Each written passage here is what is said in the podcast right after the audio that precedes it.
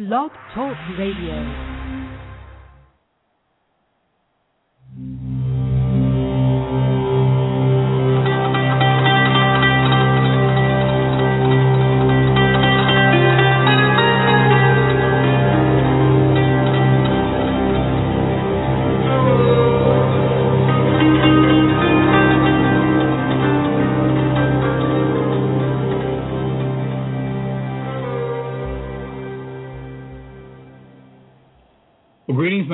Fournier, the senior instructor here at Restoring Grace, and thank you so much for joining me, either live or archived, to our show, Zohar in 15. And I want to say thank you to so many people that have listened to this show uh, and sent emails and comments and questions. By the way, if you ever need to get a hold of me, you can do it at Dave at restoringgrace.com. That's Dave at restoringgrace.com, or visit the Facebook page for Restoring Grace. Today we're going to be talking about praising God and understanding the appointed times. And I want to read, as we start, Psalms 136. I think most of you are very familiar with the first nine verses of Psalms 136, but then it gets takes an interesting turn. So here we go. Reading the New International Version. Give thanks to the Lord for his good, his love endures forever. Give thanks to the God of gods, his love endures forever. Give thanks to the Lord of lords, his love endures forever. To him alone who does great wonders, his love endures forever. Who by his understanding made the heavens, his love endures forever. Who spread out the earth upon the waters, his love endures forever. Who made the great lights, his love endures forever. To govern the sun to govern the day, his love endures forever. The moon and stars to govern the night, his love endures forever. Now listen to where it starts here. To him who struck down the firstborn of Egypt, who brought Israel out from among them with a mighty hand and outstretched arm, to him that divided the sea and a Red Sea asunder and brought Israel, but swept Pharaoh and his army into the Red Sea. By him who led the people through the desert, who struck down great kings, who killed mighty kings. Uh, Shalom, the king of the Amorites, Og, king of Bashan, and gave their land as inheritance to as an inheritance to his servant Israel, the one who remembered us in our low estate and freed us from our enemies, who gives us food to every creature Give thanks to the God of heaven. His love endures forever. Now, when we think of that, it's like it's when we praise God, the question we have is uh, why are we praising Him for things He already knows? What, what kind of a God needs praise? What is the point of this appointed times and of worship? And we hope to answer those questions here. Reading from the Zohar, Volume 9, Portion Bo, Chapter 11, we're going to read verses 180 through 184. In verse 180, at that time, the Holy One, blessed be He, gathers His whole gathering and says to them, Go and listen to the account of my excellency that my children are relating. Rejoice in my redemption. At that time, they all gather and come and join with Israel to hear the story of praise. They rejoice with the joy of deliverance from their master and come to thank and praise the Holy One, blessed be He, for all these miracles and mighty deeds and thank Him for the holy nation that He has on earth that rejoices in the joy of deliverance of their Master. Well, first, it's interesting to note that when we gather to praise, when we gather as a spiritual community, as we gather as a church, as a congregation, as a synagogue, God gathers the entire uh, routine of heaven. He gathers the, the, the gathering of heaven and says, Go listen to what they're doing. Go listen to what they're saying about me. Go listen to my children. And I want you to say that when you, I want you to remember that when you see in scriptures the phrase at that time, there's a significance to it. That is marking an event. It's kind of like making a Facebook event or sending out invitations to a wedding or uh, doing something at a certain time at that time. And there's an expectation and an anticipation that arrives at that time. I cannot overemphasize the importance of creating appointed times meeting with God and meeting with his people. And I know this is very difficult. Now, many Christians will say to me, I'm a Christian as well. Uh, just a poor example of one, I think, but many Christians will say that is so legalistic. That is so Old Testament. That is so Moses law. Uh, we we can't we can't we worship anywhere? Can't we just worship on Saturday afternoon? Well, it's very true. You can stop and praise God or worship God at any point you like. You can do it in your car on the way to work. You can do whatever you want. But I have two questions for you. How does an, how does your version or your thought of an unlegalistic faith prohibit appointed time meetings? I mean, most of you, I think, probably have a certain time that your church starts. I know some churches are really fanatical about starting on time, and uh, some of them start a little bit late, and we talk about that quite often. But let me ask you this: How is it that it matters whether it's legal or not legal or uh, unlegalistic? That it matters that we have an appointed time. And secondly, let me ask you this question. The second question is this: Do you actually meet in your homes? Do you actually sit down with your family? and and have all your kids and your wife and and everybody together and actually have those times? Do you actually do it at work? Do you actually do it walking down the street that you're worshiping God? What I find for most people in their lives, they don't have a lifestyle of worship. Worship, by the way, is a lifestyle. It's not a, a service.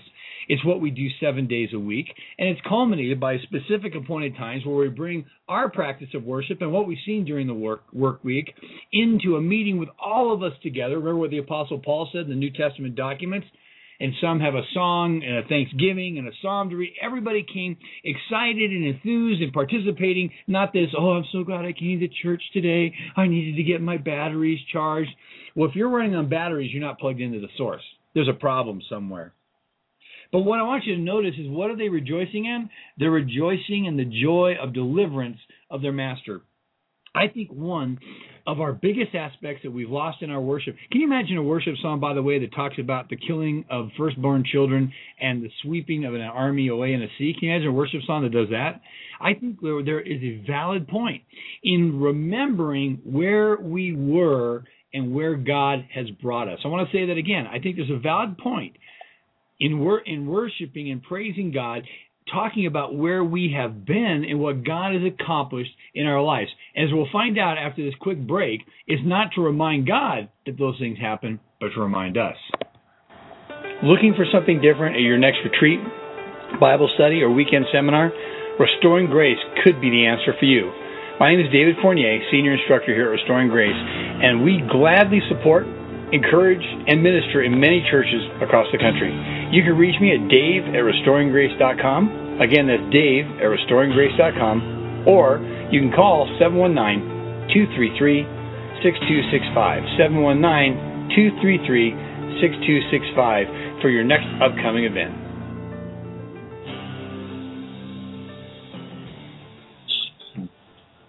Let's go on to read verse number 181 now.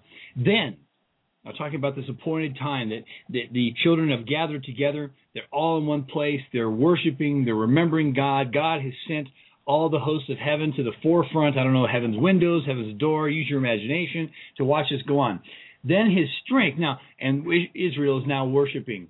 Then his strength and power are increased above by their recounting the children of Israel give power to their master. Like a king whose strength and power are increased when his strength is praised and when he is acknowledged. All fear him, and his glory rises above all of them. Therefore, it is incumbent to praise and relate this story, as we have learned. Similarly, it is the duty of every person to relate before the Holy One, blessed be he, and publicize the miracle among all these miracles that he did. So first we see, this is really interesting one thing that in Judaism is that teaches it talks about as it is below, it is above, and as we that down here on earth, really think about this. Down here on earth, we can stir events in heaven. We can uh, uh, gain the attention of the master of the universe. We can praise him. And it says here that his strength and power are increased above. And you say, wait a minute. God is as powerful as he's ever going to get. He's already master of the universe. Understand, but remember, as it is above, it is below. So if we're strengthening him above, what is happening below? He's being strengthened below. We forget often that the heavenly realm is a spiritual battlefield. You know the accuser, Asatan, the, oppo- the opponent, your adversary, is there accusing you. As we read in the story of Job, for example, when he goes and, and he begins accusing the brethren. And what we do when we gather corporately and we have those appointed events and we gather together, we strengthen that understanding of the power of God. We strengthen it not just above, but also here below. We supply I believe what real praise and real worship is all about is supplying the, the, the fighting materials that go on in the heavenly realms. Now, notice that it was the duty of us corporately to gather, but also the duty of us individually. The duty of every person is to relate and publicize the miracles, our story, and our connection. I want to ask you a question. I want you to really think about this now. How different How different would the face of Christianity be? How different would our reputation in the community be if that was our most known message? If everywhere they went, everywhere we went, people said, you know, all those Christians talk about is the goodness of their God. All they talk about is the miracles God has performed. All they talk about is their history with God. All they talk about is the spiritual transformation they've gone. They don't judge anybody. They don't kick anybody. They're not carrying banners on street corners. All they do constantly, they must really believe this. They must really believe it. Verse number 182. One may ask, why is it obligatory to relate the miracles? Does not the Holy One, blessed be He, know everything? Everything that was and everything that will be in the future? And wherefore this publicity before Him of what He did, if He knows? The rabbis respond, But surely one has to make the miracle known and relate before Him all that He did, because these works ascend, and all the company above gather to see them, and give thanks before the Holy One, blessed be He, and His glory rises over them above and below. Now, this is a really interesting comment. Why relate the miracles? Doesn't God know them? There's tremendous power in our words. The book of Proverbs tells us life and death is in the power of the tongue. We build and destroy here on earth with our words. And it's like that in the kingdom above. Now, we know that God gets it. This isn't the question. But the real question is do we get it? I want you to notice the transition here. That as think of this connection, this is powerful. As we are here on this earth, on, in the Malkut, in the kingdom of the world, and we are gathered together at those appointed times, as we are, are set aside a time to simply connect with God, our connection horizontally with each other as we're singing and recount, recounting these miracles and talking about what happens in our life, our horizontal connection reaches vertical. The host of heaven sees this and hears this, and they begin to worship God for what He's accomplished here in our lives and on this world. This is mind blowingly powerful. What if our church services stopped being theatrical productions with big screens and surround sounds and hidden microphones and amusing announcements? What if they really became what they were supposed to be? Instead of one man band telling us all that we need to know, what if they were the congregation sharing the miracles of the week, sharing? The reason I think this doesn't happen, by the way, is we have no miracles to report. We have no real connections. We have no real praise. That's why we said, let the pastor go tell us what we need to praise. The main drive in this worship, in these appointed times, is to is to make the miracles of God known, to make God known. Because we have no miracles, there's no praises to report. I believe we choose outside of sessions.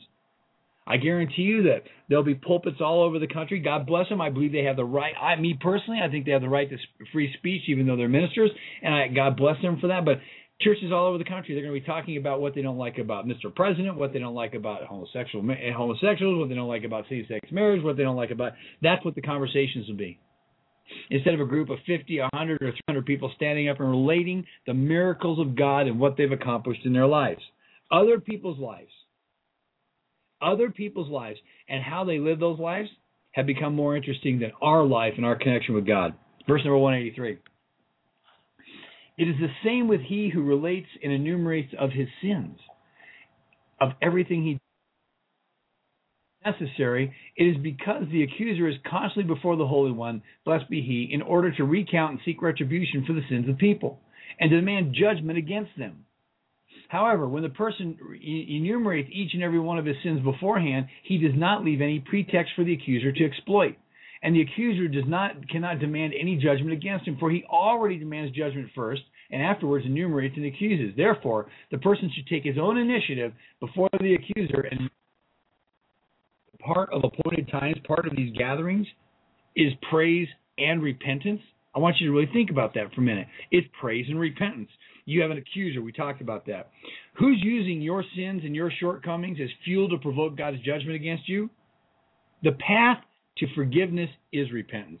Not just falling back on what Jesus accomplished and what he's done, but taking the initiative and confessing those sins and basically defanging, taking the hammer out of the hand of, of, of Asatan and saying, God already knows. God already knows this. God says back to him, so and so came before me and already confessed. He's already told me these things. Our appointed times, our meeting times with God are important, and we need to reconnect with the depth and importance of David Fournier, the instructor here at Restoring Grace. Thank you so much for joining me here on the Zohar in 15.